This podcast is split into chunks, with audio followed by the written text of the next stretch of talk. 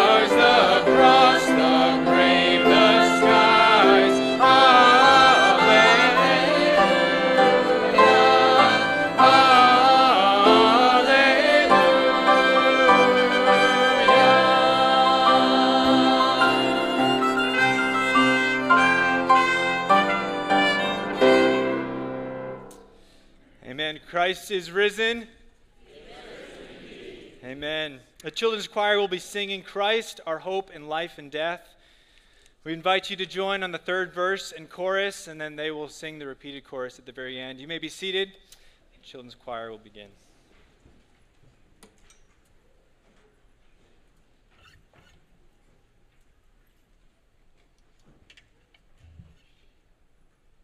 Romans 15, 13. May the God of hope fill you with all joy and peace in believing, so that by the power of the Holy Spirit you may abound in hope. Lamentations 3:23 The Lord is my portion, says my soul. Therefore I will hope in him. Psalm 42:11. Why are you cast down, O my soul? And why are you in turmoil within me? Hope in God.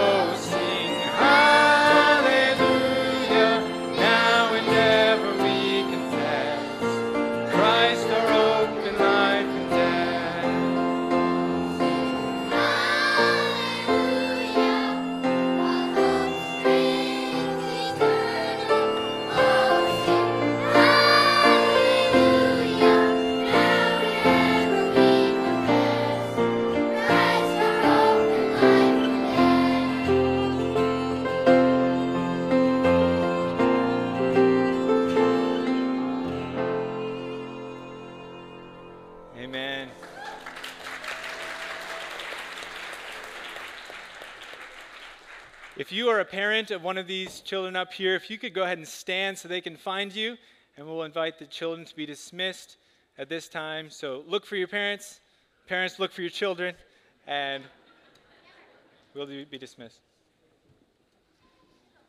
Well, good morning and welcome to Trinity Baptist Church. So good to see each of you here this morning, and thank you for choosing to worship with us on this wonderful resurrection morning. He is risen. We praise the Lord for this. My name is Jonathan Threlfall. For those of you who don't know me, if you're visiting for the first time, and I serve as one of the pastors here at Trinity Baptist Church. As a church, we exist to proclaim the love of Christ, and we do it in the power of the Spirit and all for the glory of God. And uh, if you don't know Jesus as your Lord and Savior, it is our desire this morning to so exalt Him in our hearts and minds that you would be drawn to see Him for who He truly is. He really is the Savior of the world. He really is Lord because He defeated our greatest enemy, which is death. And that's why we've gathered to worship Him. Our purpose this morning is not to draw attention to ourselves, is not to uh, orient ourselves around any particular person or any particular idea except this one person, Jesus, our Savior, because He truly is. So I invite you to pray together with me as I ask God to bless the rest of our service. Would you pray with me? Our Father, thank you for the truth of those words that Christ is our hope, not only in life, but also in death. And I pray that as we sing this morning, as we confess these truths together, as we hear your word read and preached, as we see the gospel dramatized in the baptisms later on, may we understand more clearly and feel more strongly the gospel. And we pray this in Jesus' name for your glory. Amen. You stand once again. Come, people of the risen King. Let us rejoice, one heart and one voice.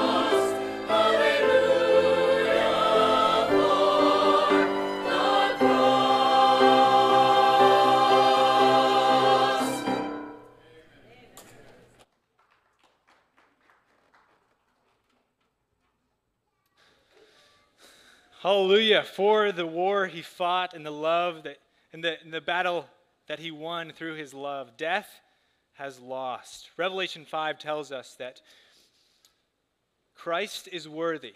He is the one who is found worthy to open the scroll, to break the seals, because he has conquered and won the war that he fought while he was here. While Christ has conquered through his death, burial, and resurrection, he has yet to bring us to himself and create a new heaven and new earth. So today we feel the world is broken. And we feel that the shadows are deepening. But one of the greatest glories of the resurrection is in what is yet to come. Because he lives, we have this as a sure and steadfast anchor of the soul, a hope that enters into the inner place behind the curtain, who is daily interceding for us and will one day return to bring his bride home and make all things new. Is he worthy? He is. He's worthy of all blessing and honor and glory. So let's stand once again, sing, Is He Worthy?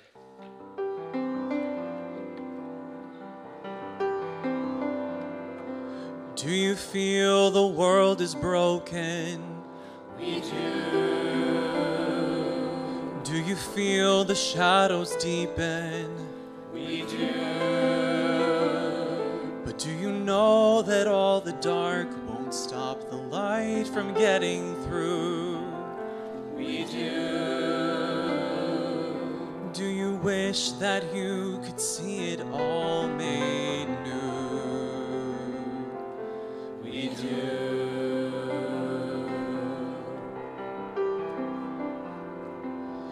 Is all creation groaning? It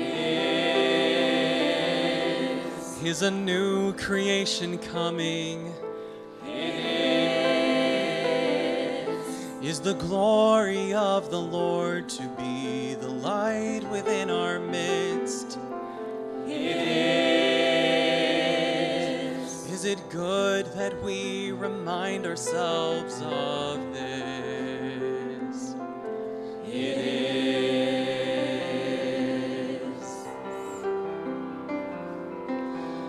Anyone worthy?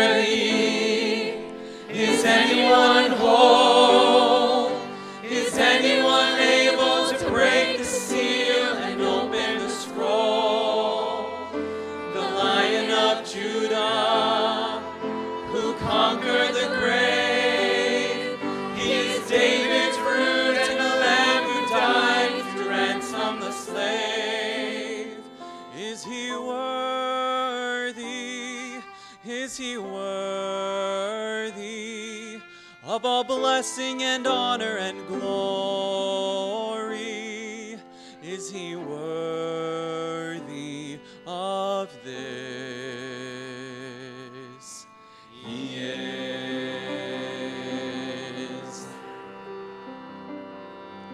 Does the Father truly love us? He does.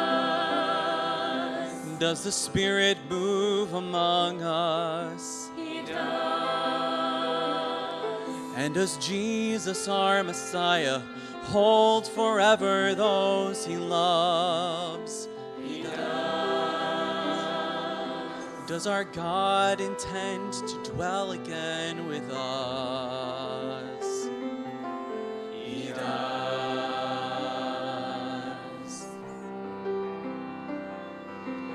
Is anyone worthy? Is anyone whole?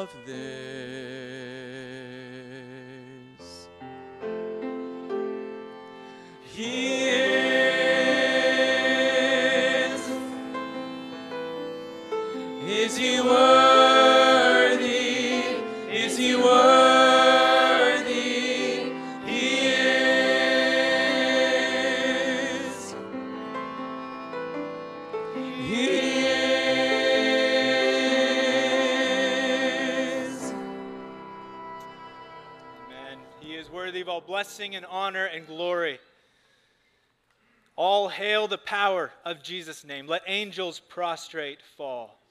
Let's continue by singing All hail the power of Jesus' name, right in to crown him with many crowns.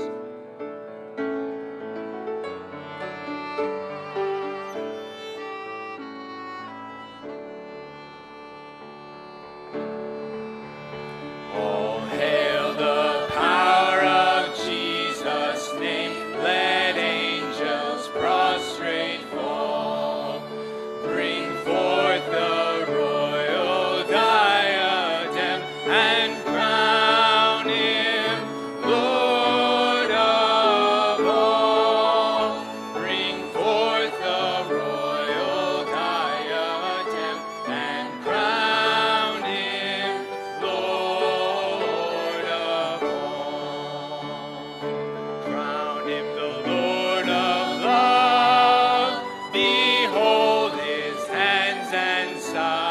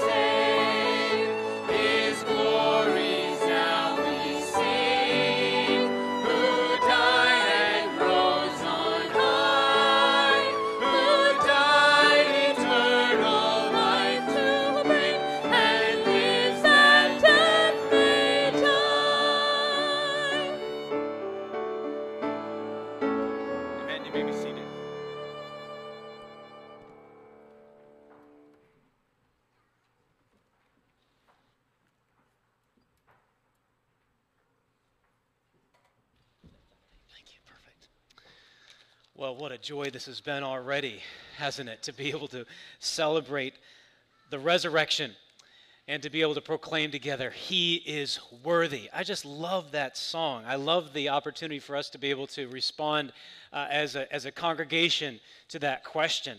Uh, you know the meaning there in the book of Revelation about who is worthy to take the scroll and to break open its seals. That scroll refers to the saving plan of God. Who in the world is worthy to be able to execute that plan, uh, to be able to take it and unroll it and, and make it a reality? And as in the context of that, that passage, there is a search, a worldwide search for someone who is worthy. No one is found until there is one found, and is the Lamb that was slain for our sins. He alone is worthy.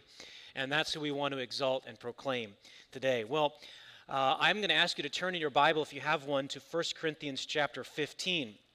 That's our text for this morning, uh, specifically verse 16 through 19, and also I'll be referring to the verse at the very end of the chapter, which is verse uh, 58. 1 Corinthians chapter 15.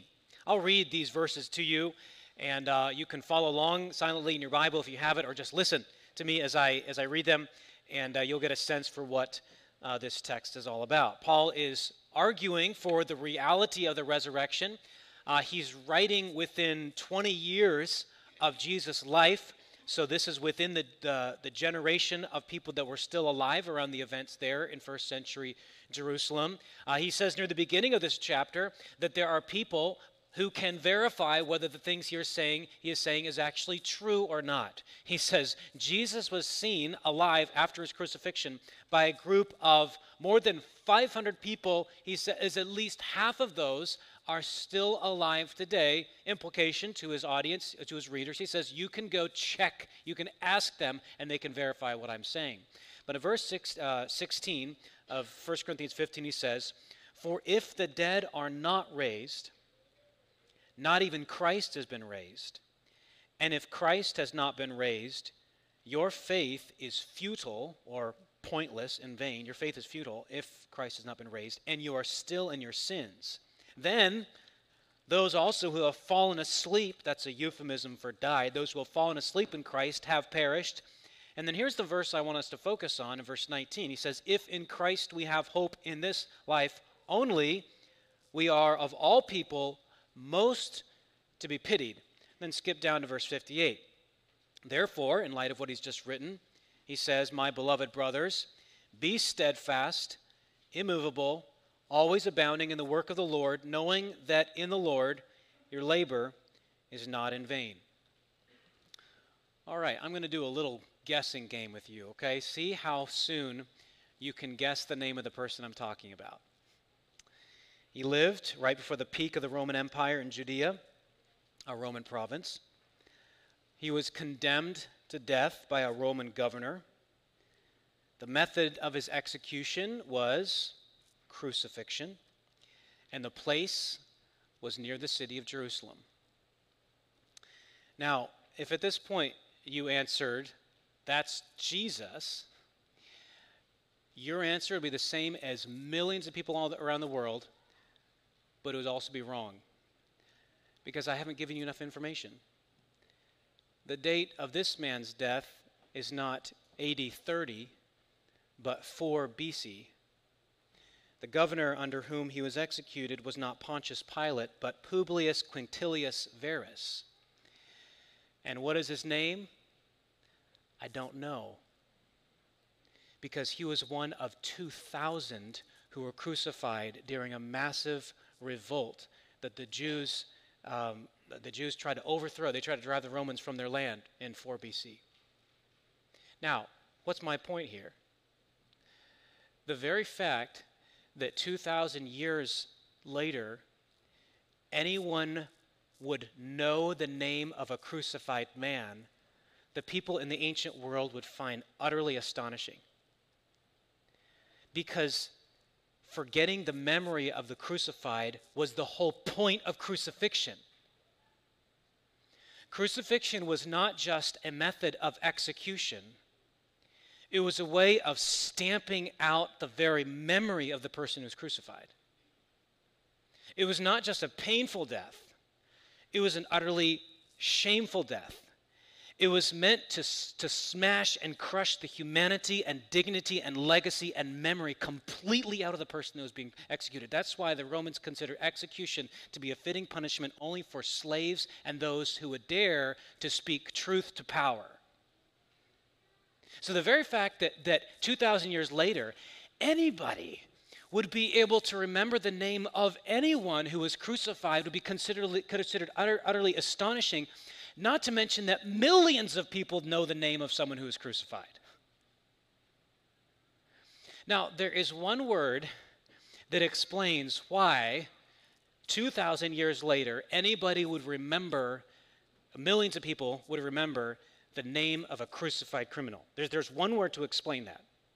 In fact, there is one word to explain why millions of people in the world consider the values of that crucified criminal to be universally known values, such as the dignity of life, the equality of the sexes, the, uh, the, the, the, uh, the, uh, the inherent um, dignity of, of, a, of human life. There, there's, there's only there's one word to describe why in the Western world we consider that these truths are self-evident when, as we're going to see a little later on, they are clearly not self-evident. The one word that explains why we can remember the name of this crucified criminal and why we hold values such as forgiveness to be sacred in our culture, the word is resurrection. And resurrection simply means this Jesus of Nazareth, after he was really dead, really came alive. And the question I want you to consider now, I realize there are people all in this, in this auditorium all over the spectrum with regard to Christianity. Uh, you may consider yourself uh, not to be Christian at all, and you know you're not. Uh, you may consider yourself to be like, I'm, I'm tr- still trying to understand what Christianity is all about. I'm kind of leaning in a little bit. Uh, maybe you're leaning out a little bit, or I don't know where you're at, right? Um, but I, I will say this that a lot of people fall into one or two categories about this idea of the resurrection. I want you to consider this morning what do you think about the resurrection? That's what I want you to think about. And I'm going to ask you to follow Paul's reasoning here in 1 Corinthians 15 with, with, with the, the understanding that this is a text that was written within two decades of the death of Jesus. Okay? What do you think about the resurrection? Now, most people, uh, some people would say this I think the resurrection, this I'm speaking for a group of people, a lot of people would say, I think the resurrection is a really beautiful idea.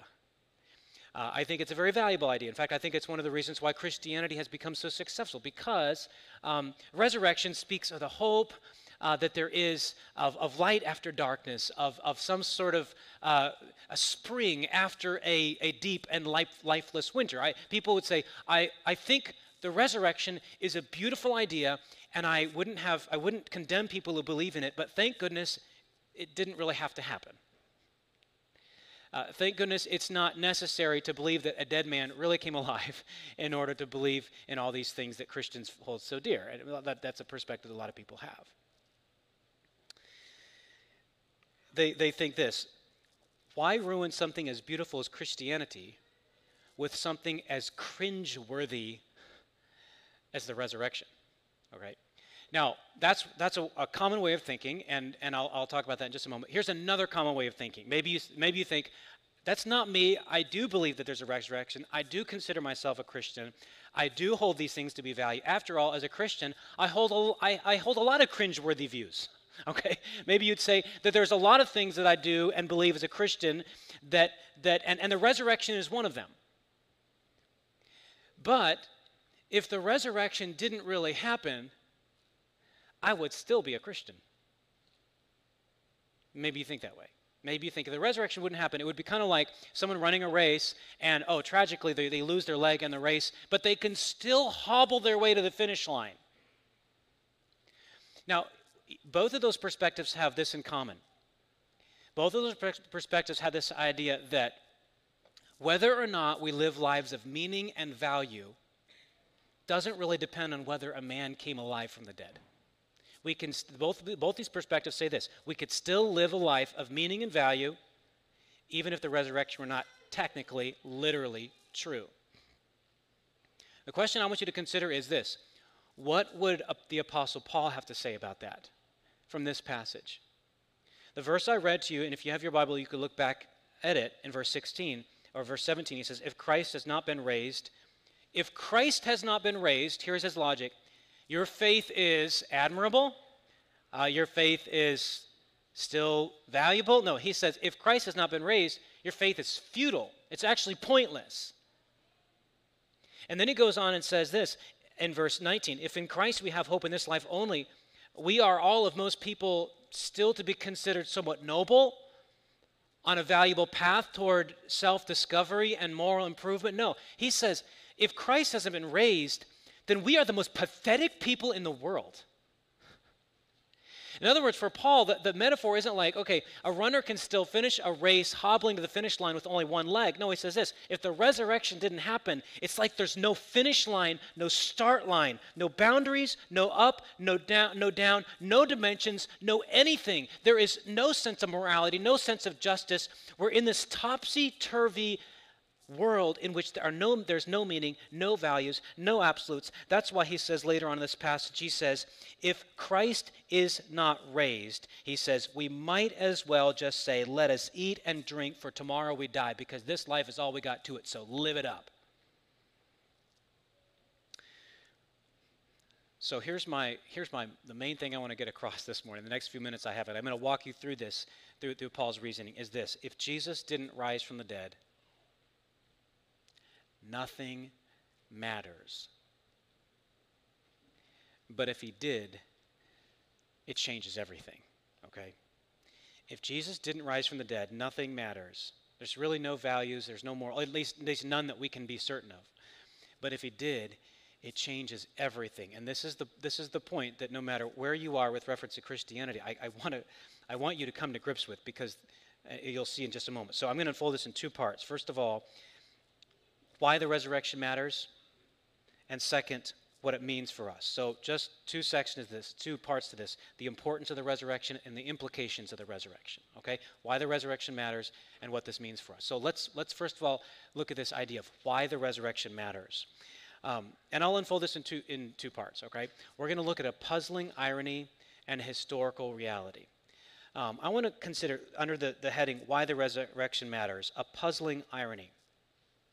And, and the irony is this a lot of people say we can uphold human rights, we can insist that, that every individual has intrinsic value. Um, we can value the power of love and forgiveness over hatred and resentment. Um, we can fight injustice, but we, but we don't have to believe in the resurrection. I, I consider that to be a massive irony, and I'll explain. I'll explain why. Uh, you might say, well, aren't those things self evident? I mean, isn't it self evident that people have inherent value? Isn't it self evident that justice is better than injustice? Isn't it self evident that forgiveness triumphs over hatred? You could say, even our founding fathers, they wrote this in the Declaration of Independence. We hold these truths to be self evident that all men are created equal. Well, here's the reality, my friends. If you travel to cultures that are untouched by Christianity, you will quickly discover that these values are not self evident. I'll give you two examples.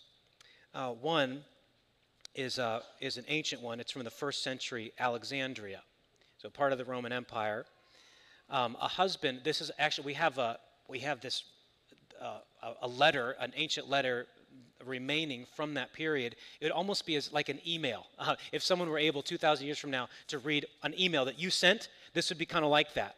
And as a husband who was writing to his wife, and among other things, he was just giving her updates on things that were going on in his life. And among other things, he says, almost as if an aside, almost like in parentheses, he says, Oh, and if you get pregnant again, if it's a boy, let it live. If it's a girl, throw it out. Just a common uh, aside there. By the way, my wife, if you get pregnant, uh, if, if it's a girl, um, if it's a boy, keep him. If it's a girl, just throw it out. And this is the practice of exposing the infants. They'd put the infant on the top of a hill or even in a dumpster somewhere and just let the baby die. He didn't need to, to argue his point here, he didn't need to stress women's rights. He didn't say anything about, well, you have the right to choose, wife, because you are you have inherent dignity and therefore you have, you know, authority over your body. No. For for a Roman man in the first century, it was women's rights? What is that? You're my property, and whatever you give birth to is my property either, so here's what you need to do. It, that, if that feels like a foreign, if that feels like an alien planet to you, you have the resurrection to thank for that.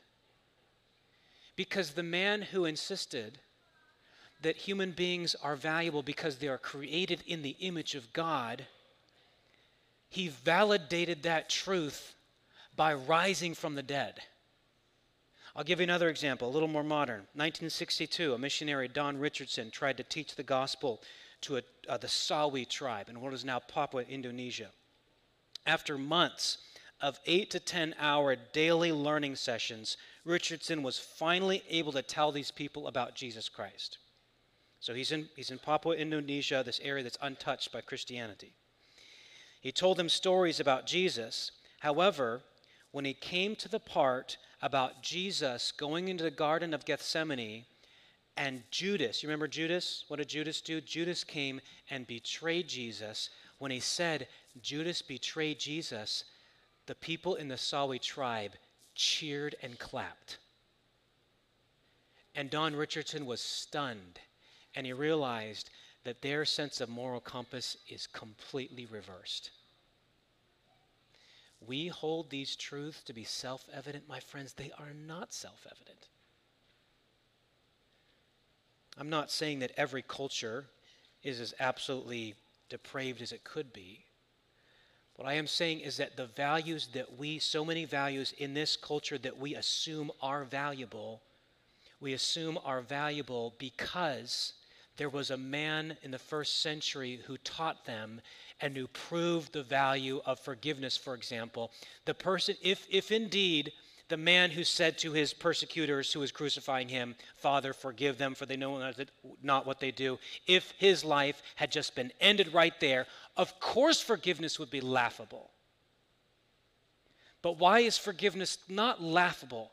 Because the man who modeled ultimate forgiveness demonstrated the power of that forgiveness by defeating death. See, there's this irony here in our, our, culture that we think that we can hold these values and we can uphold justice and, and the value, the intrinsic value of human life, and at the same time deny the historical basis that gives us any sense that these are real values. The irony is that some people assume resurrection values while denying the real basis of these values. Now, you might be thinking, okay, are you saying that just because we have things that we value that we could tie to the resurrection. That's why we should believe in the resurrection. No, I'm not saying that. I'm saying if you want, if you really value these things, don't you want to know that there is any sort of real value to them? I mean, don't you want to know that there is some sense of up and down? I mean, if you if these things are valuable to you, don't you want to know why? Wouldn't you be willing to investigate the historical claims for the resurrection? So there's a puzzling irony. We're under why is the resurrection important? There's a puzzling irony, but here there's also historical evidence. Now, let me just warn you, because I, I, I know I'm speaking to a, a, a, Christians and people who may not consider yourself Christians or just somewhere in between. Maybe you just don't know exactly where you are with reference to Christianity. If you start poking into the uh, evidence for the resurrection, I warn you, you'll get hooked. I mean, if you want to remain kind of stubbornly in your agnostics, agnosticism about whether Jesus rose from the dead, don't start researching this, okay? Because what you're going to find is that, that the, the most stubborn piece of historical evidence that everyone has to deal with is why Christianity ever gained traction at all. We could divide the lines of evidence uh, basically into three parts uh, for the resurrection of Christ. And just to give you kind of pegs to hang your thoughts on, uh, there is the, the, the, records of the resurrection are, are early, the accounts are authentic, and the third is Christianity got started. The records are early. There was a time when people, before people really understood how old these documents really were, they thought, oh, you know what? These, these documents, the New Testament, were written generations after, uh, after the time of, of Jesus. Why? Because it takes generations for myths to arise. I mean, at least the, the people that were lived around the time of the guy had to die, and, and, and it eventually it takes at least like three or four generations for, some, for someone to assign deity to someone uh, who was dead. But then they realize, oh, these documents were written within 20 years of Jesus' death, and, and the material from which these documents are derived are even earlier. So the, the records are earlier. A second line of evidence is that the accounts just have the ring of authenticity. For example, the gospel writers record that the first eyewitnesses to the resurrected Christ were women that doesn't, that doesn't strike us as unusual at all, but in that day, women were not considered to be credible, credible witnesses. Their witness would not have stood up in any court, court of law, and yet the, the people who recounted the facts of the resurrection simply had to record it as it happened. The first people to see Jesus were women. Uh, even the, the, the details about, uh, related to Jesus' resurrection, it says he ate fish. That's just not the sort of detail that you throw in there if you're trying to create a myth. No, he ate, he, he said to his disciples, he said, Give me something to eat. You're going to see that I'm flesh and bones. Flesh and bones don't eat. Uh, our spirit doesn't have flesh and bones like, like I do. Jesus saying, No, I'm, I'm real. Touch me, feel me. I have a real body. So, the records are early, the accounts are authentic, and the third line of evidence under the historical evidence for the resurrection is just this Christianity got started. How in the world? The, the city in which Jesus was crucified became the epicenter for a message that he was risen. You think, well, that was already part of their plausibility structure. I mean, ancient people, they were so gullible, so superstitious. Read the gospel accounts. They didn't believe it until they saw it. People just didn't pop out of their graves all the time. This, is, this was not part of their plausibility structure. The Jews themselves did not have a category for a man who is called a God. How, how is it possible that a, a Jewish man, such we call him doubting Thomas now, a, a strict monotheist who would believe in only in one God, stands before a human being who had, who had been dead and falls before him and says, My Lord and my God? How can this happen? unless Jesus had actually risen from the dead. So, why don't people believe it? There's this puzzling irony. It seems like we want to believe it. It seems like our, our Western values are resting upon the assumption that truth triumphs over power, that justice triumphs over injustice, that forgiveness is good, that love will win over, over hate. I mean, it seems like we want to believe these things. It seems like these are values. Why don't, wouldn't we want to examine the evidence? Okay, examine the evidence. And when you examine the evidence, you'll think like you'll, you'll realize that even the most the most uh, hostile skeptics to this idea have certain historical data they cannot explain. Now, so why not believe it? This takes us to the second part, and that is the implications of the resurrection. What, what does this mean now? Okay, we, we, we asked the question, why is this important? But now, what does this mean?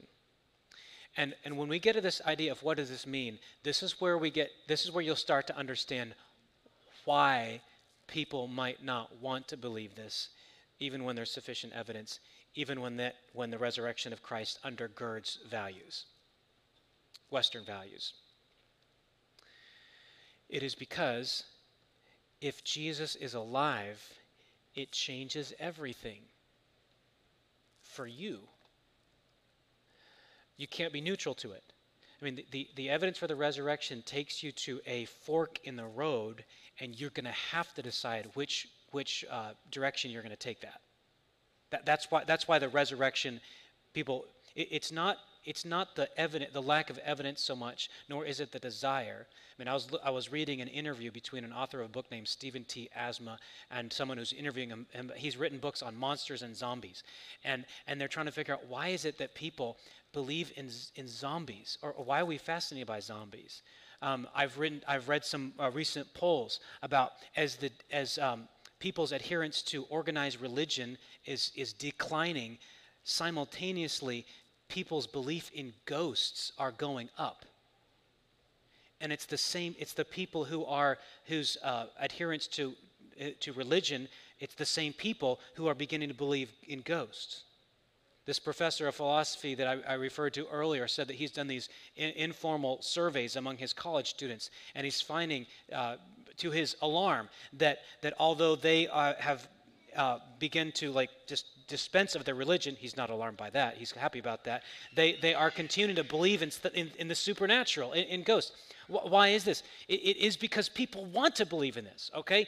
If, if that's the case, why are people denying the resurrection? Ghosts don't make a demand on your life, neither do zombies.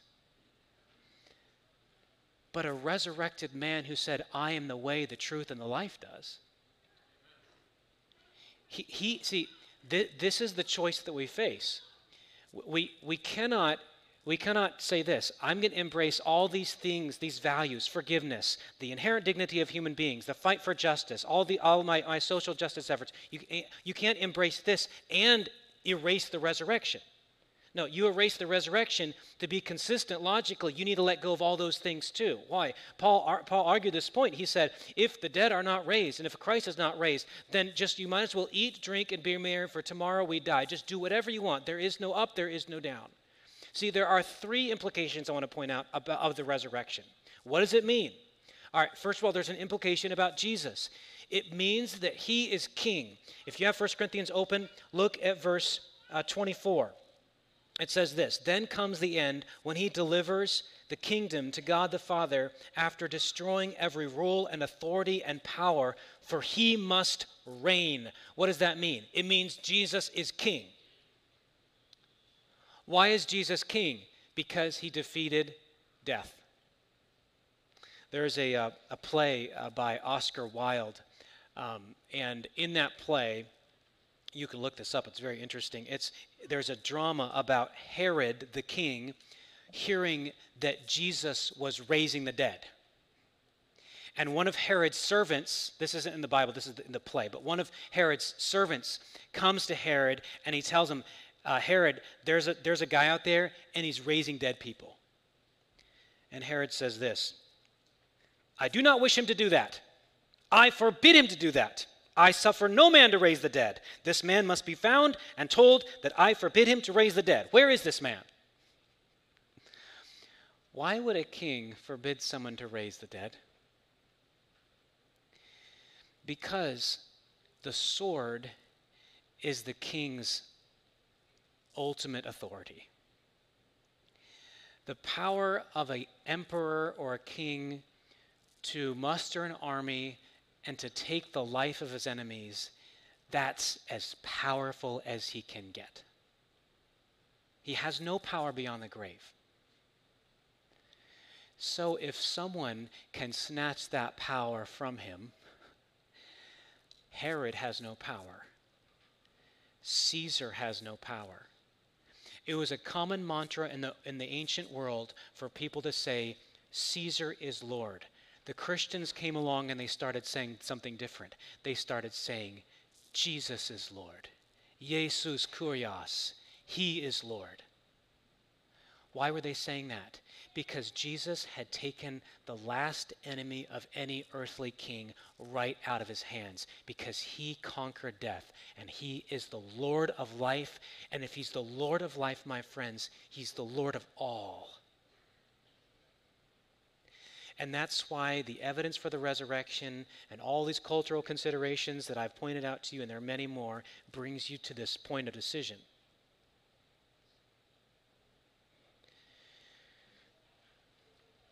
It means something about Jesus. Second, it means something about you. It means that you are either on his side or you aren't.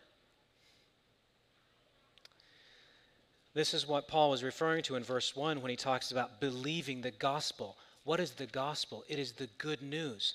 Every, every king would tremble at the thought that there were people under his domain who believed in a king who can raise the dead. Why? Because if there is someone who can raise the dead, I have no power.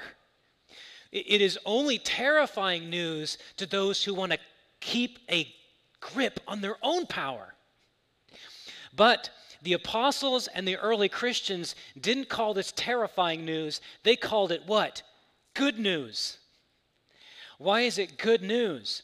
Because this message tells us oh, that although we are constantly under the fear of death, and yes, death overtakes every person, there is one man who has defeated death. And by trusting in him, he will ri- raise you too. That's why the, the gospel is called good news. It's not a message that somehow you can achieve salvation on your own. It's not a message that somehow you can claw your way to heaven or pry open God's blessings by your own. No, it is a message not about how you can get to God. It's a message about how God has come to you in Jesus Christ. That's good news. That's the gospel. And what it means for you is that if you trust in Jesus, swear your allegiance to Him and Him alone, and swear off your allegiance to all these other things that have ruled and dominated you, the Bible says you will be saved. If you confess with your mouth that Jesus Kurios, that Jesus is Lord, and believe in your heart that God has raised Him from the dead, the Bible says you will be saved. That's good news. That's good news for everybody.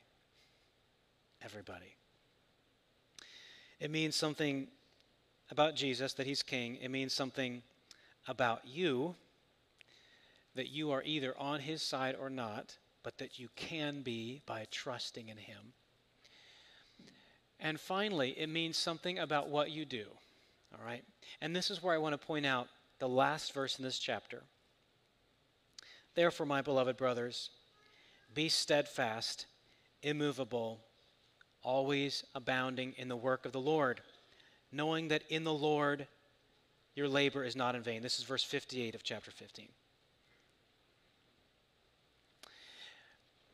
He, Paul's reasoning is this Jesus is alive.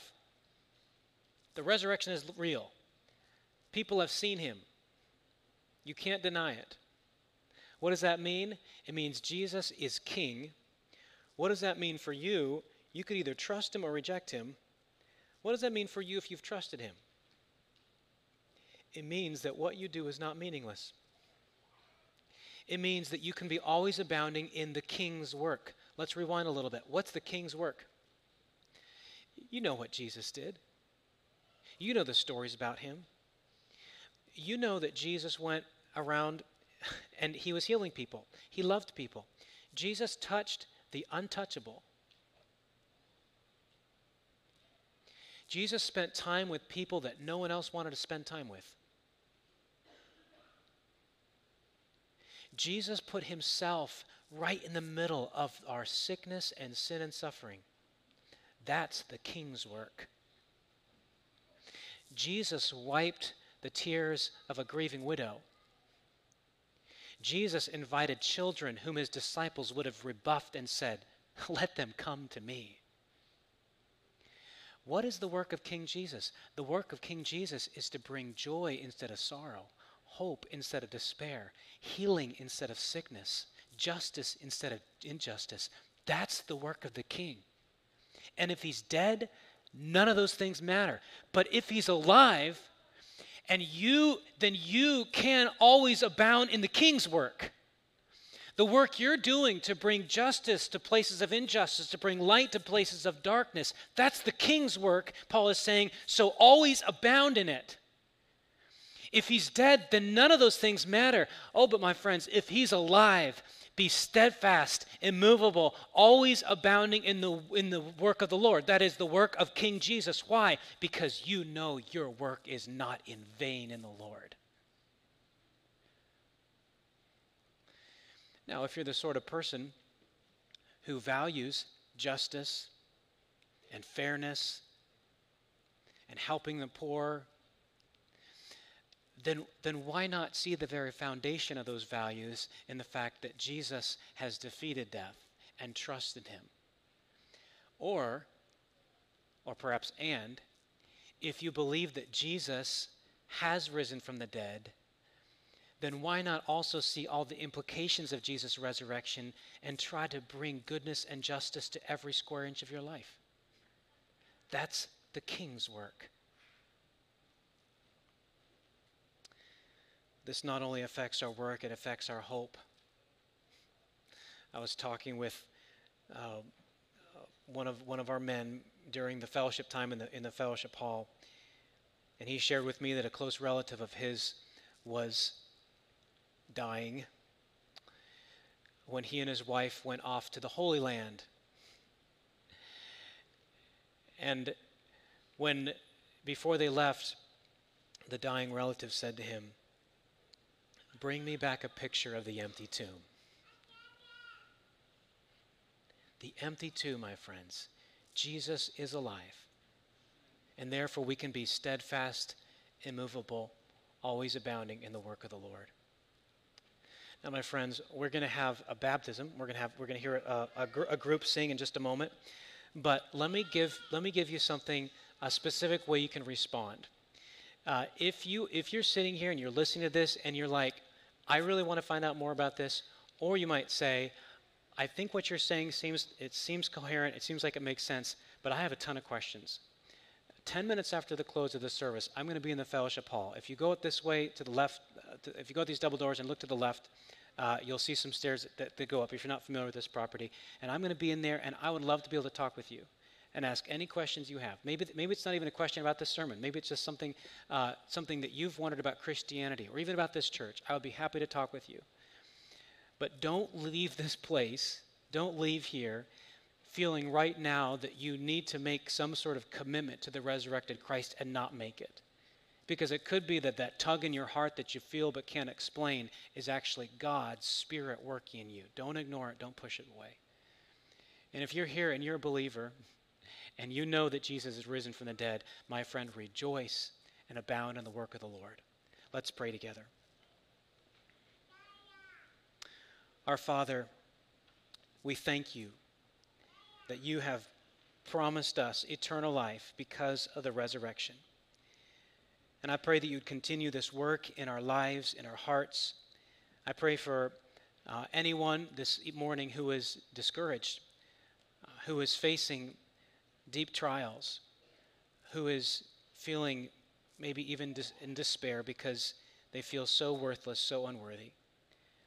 I pray that whoever that is would know that you loved them enough to die on the cross for them so that they would see themselves, yes, as more sinful than they knew, but also as more loved than they ever dared to imagine. And I pray that that conviction, that realization, would sprout in them such a hope and faith that would cling to Christ. And we pray this in Jesus' name. Amen.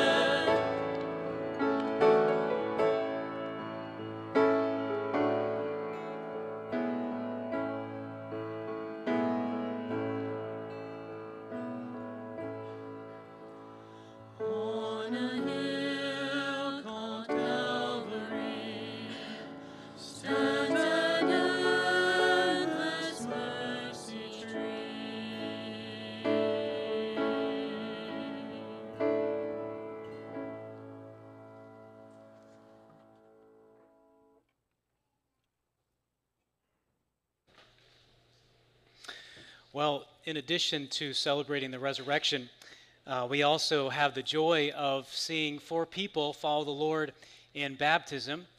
And uh, baptism is an amazing and wonderful way a person declares their allegiance to King Jesus.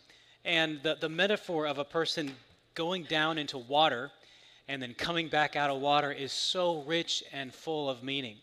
Uh, the, the obvious one is uh, identifying so closely with Christ in his death and burial and resurrection. We're gonna, you're going to see that in, in, a moment. But there are many other aspects in which this, the, the, the baptism communicates the truth of the gospel. For example, uh, Paul speaks of someone being baptized into the Spirit. When a person believes in Jesus as their Lord and Savior, Jesus puts his Spirit into that person, just like pouring water out onto a dry and desiccated land so that land can burst up with fruitfulness. So that's one thing that's being communicated by baptism. Another thing, uh, in addition to being identified with Christ in his death and burial, in his burial and resurrection, and the, the outpouring of the Spirit, uh, there's also a sense in which baptism communicates the fact that when a person trusts in Jesus Christ and is filled with God's Spirit, that person is also connected in vital and important ways to other people who have also believed in Jesus and are filled with His Spirit. Paul speaks in 1 Corinthians 12 of being baptized into the body of Christ. When he says body, he is not referring to Jesus' physical body, he's referring to Jesus' family, the church. And so that's one reason why, when two of the people that are going to be baptized um, will, will not only being bab- be baptized today, but I'm going to invite the voting members of Trinity Baptist Church to vote them into our membership uh, as, they, as they get baptized. So uh, we're going to do that for Sarah uh, Harrison and for uh, Lindsay as well. So uh, that will be, we have the joy not only of seeing people baptized, but also inviting them into our membership at, at Trinity Baptist Church. Baptism uh, is a way a person expresses their loyalty and allegiance to Christ. So we're going to go in alphabetical order. And Sarah, would you come? And uh, it has been such a joy to get to know Sarah. Uh, she, uh, several months ago, she called me and she told me how it was that she trusted in Christ as her Savior. And uh, what a story that was, uh, Sarah, and so thrilled um, to be able to participate in this with you. I know that um, that uh, Sarah and her family would appreciate your prayers at this time, especially. Many of you know Sue Capucci, who is uh, uh Sarah's sister, has, ver- has had a very uh, troubling diagnosis. Uh, as a result of her cancer. So we're going to be praying for her as well as that. Sarah, I'm going to ask you to turn around and face the face the congregation as I as I read your testimony. Sarah wanted me to read this. She had several versions. They're all great, but this was the one that she condensed down a little bit for us. Sarah says this. I was born into a Christian family with my dad being a Baptist minister. I have claimed to be a Christian for 50 years, attending Christian schools, working as a summer missionary, and serving in several churches. My entire adult life showed evidence of my claim and was deeply marred by my daily sinful habits. Although I often attended church, I was living a life of disobedience. I've battled with severe depression and anxiety, especially after being assaulted, and I abused alcohol and medications. After my mother's passing in March of 2021, I started digging into God's word and came upon 1 John 2:19, which says, "They went out from us, but they did not really belong to us, for if they had belonged to us, they would have remained with us." but their going out showed that none of them belonged to us. I was convicted and made this scripture my own. On May 13th, 2021, I called upon the Lord Jesus for the forgiveness of my sins and gave my life to him. What a difference he has made in my life. I am being baptized to publicly proclaim my faith that Jesus is my Savior. I have died to self and walk in newness of life as I have been redeemed by the blood of the Lamb. I'm so thankful for my dedicated family who has prayed for me for decades.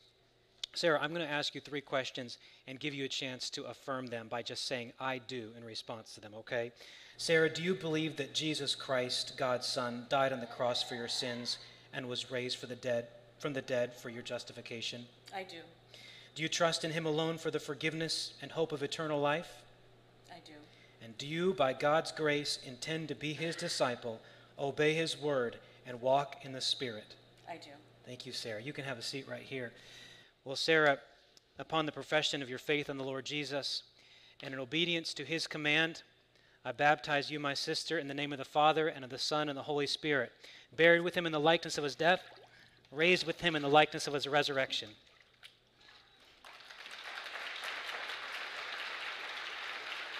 Praise the Lord, Sarah. So thankful for you. All right. Well, next to be baptized is um, Lindsay, and uh, I'm going to ask uh, Joe to come as well. Uh, Joe and Lindsay have been attending uh, here for a few months, and um, we have uh, actually Krista and I have the joy of having them in our life group, and so we've been able to get to get to know them on Sunday evenings. So uh, Joe is going to share his testimony of salvation. You know, I forgot to, inv- to have us vote to Sarah as, as a member. Shall we do that? Let's do that now. All right. So, Sarah's back here, I promise. She's just getting dried off. So, if you do you want to poke your head around here, Sarah, so we can see see you? It's important to be able to see you while we vote vote into your membership. There there she is. All right. So, if you're a voting member of Trinity Baptist Church and you'd like to receive Sarah Harrison into our membership, please let that be known by saying amen. All right, praise the Lord, Sarah. You're in. All right. Okay. So, Joe, would you share your testimony of salvation then? In a Christian family. By the time I was 10, I had made a couple professions of faith, but they were mostly just due to pressure from others and because that's just what Christians did. When I was 11, a member of our church was preaching Sunday night about salvation and how Jesus paid the price for our sins on the cross. The message deeply convicted me, and later that night, I got out of bed to discuss with my parents my need for salvation. I prayed to God, confessed my sins, and received his gift of salvation through Jesus Christ, like it says in Romans 10 9 through 10. If you confess with your mouth that Jesus is Lord, and believe in your heart that God raised him from the dead, you will be saved. For with the heart one believes and is justified, and with the mouth one confesses and is saved. A year or two after I was saved, I demonstrated my faith publicly by getting baptized in front of my church. Lindsay and I are looking forward to becoming members of Trinity and to serve in the church and share in the community of Christ's body. Thank you. Thank you, Joe. All right, Lindsay. I trusted Christ as my Lord and Savior at the age of seven. I remember flipping through a book my family owned that had different Bible stories in it with illustrations. I remember a specific picture that stuck out to me a portrayal of Jesus carrying a lamb on his shoulders. I had heard all the stories of how they used to sacrifice innocent lambs in the Old Testament, since sin requires a payment. And when I looked at that picture, God worked in my heart and helped me to realize that Jesus, an innocent lamb, had come to die for my sin. I was able to talk with my mom right after that, and I prayed that Jesus would forgive me for my sins, and I trusted Christ as my Savior. Through my teen years, I struggled with thinking that my works could gain me some merit with God. I felt that if I missed a day spending time with God or sinned, that God would be angry with me. But God was gracious in continually and gently showing me that my righteousness is not anything that I have done or will do, but it's only from the robes of righteousness he has given me through the blood of Jesus. Titus 3:5 says, "Not by works of righteousness which we have done, but according to his mercy he saved us by the washing of regeneration and renewing of the Holy Ghost. Thank you so much, Lindsay, for sharing that testimony. And um, Lindsay, I'm going to read you those questions and ask you to affirm them by saying, I do. Do you believe that Jesus Christ, God's Son, died on the cross for your sin and was raised for your justification? I do. Do you trust in Him alone for forgiveness and the hope of eternal life? I do. And do you, by God's grace, intend to be His disciple, obey His word, and walk in the Spirit?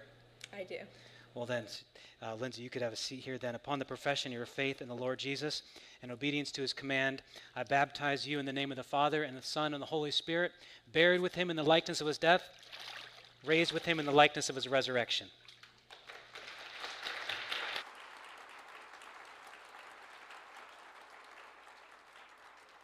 Both Joe and Joe and uh, Lindsay have uh, given their testimonies for membership.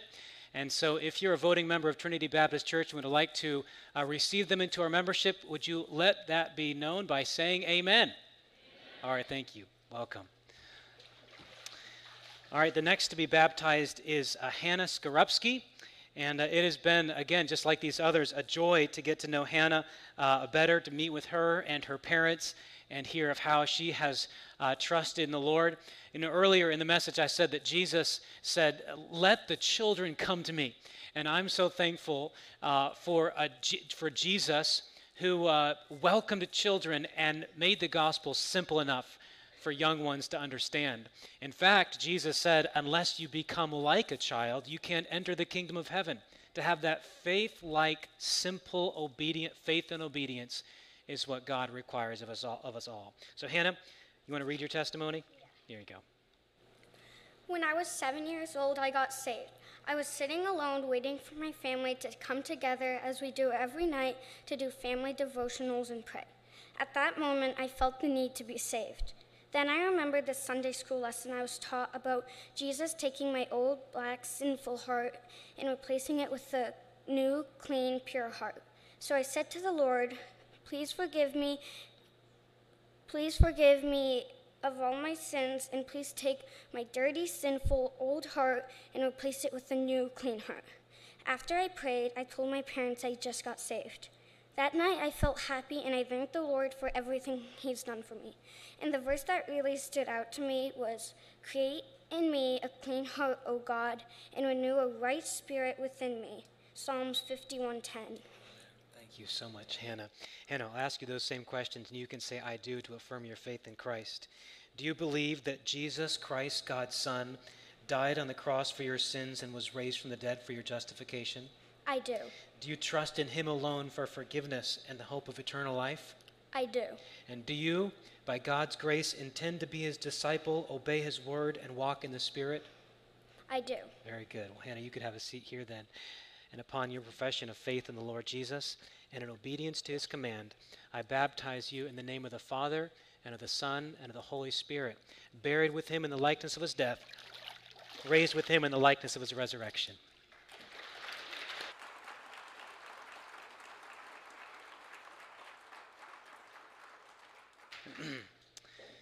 and finally, I have uh, this.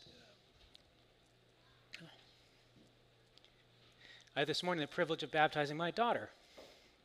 So, Anna Grace will come and uh, share her testimony. Would you like to read it? Yes. All right. I trusted in Jesus as my Savior when I was younger, about three years ago. I felt that I was missing something before I trusted Jesus. Now I have committed myself to Him, and I want to sh- His love to shine through me to everyone I meet, like sun rays shooting through cr- clouds. A verse from the Bible remind, that reminds me of God's love is Romans 8 38 through 9, 39. I am sure that neither death nor life, nor angels nor rulers, nor things present, nor, nor things to come, nor powers, nor height, nor depth, nor anything else in all creation will able, be able to separate us from the love of God in Christ Jesus our Lord. Very good, Anna Grace. And I'll read you these questions and give you a chance to respond by saying, I do. Anna Grace, do you believe that Jesus Christ, God's Son, died on the cross for your sins and was raised from the dead for your justification? I do. Do you trust in Him alone for forgiveness and the hope of eternal life? I do.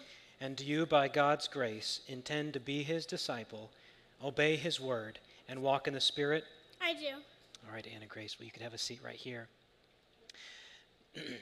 Upon the profession of your faith and in obedience to the Lord Jesus, I baptize you in the name of the Father, and of the Son, and of the Holy Spirit, buried with Him in the likeness of His death, raised with Him in the likeness of His resurrection.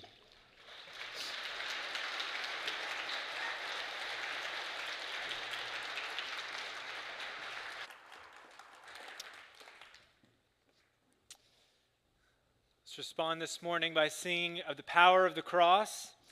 This is the power of the cross, the, the power to bring brokenhearted people into uh, a life with a relationship with Christ, into worshiping Him for who He is, into letting go of our old sins and accepting who He is and what He has done for us. So, if any here need to know of know Christ this morning, meet Pastor Jonathan 10 minutes after the service. He'll be in the uh, fellowship hall. Meet him there you too can experience the power of the cross. Let's stand together as we respond.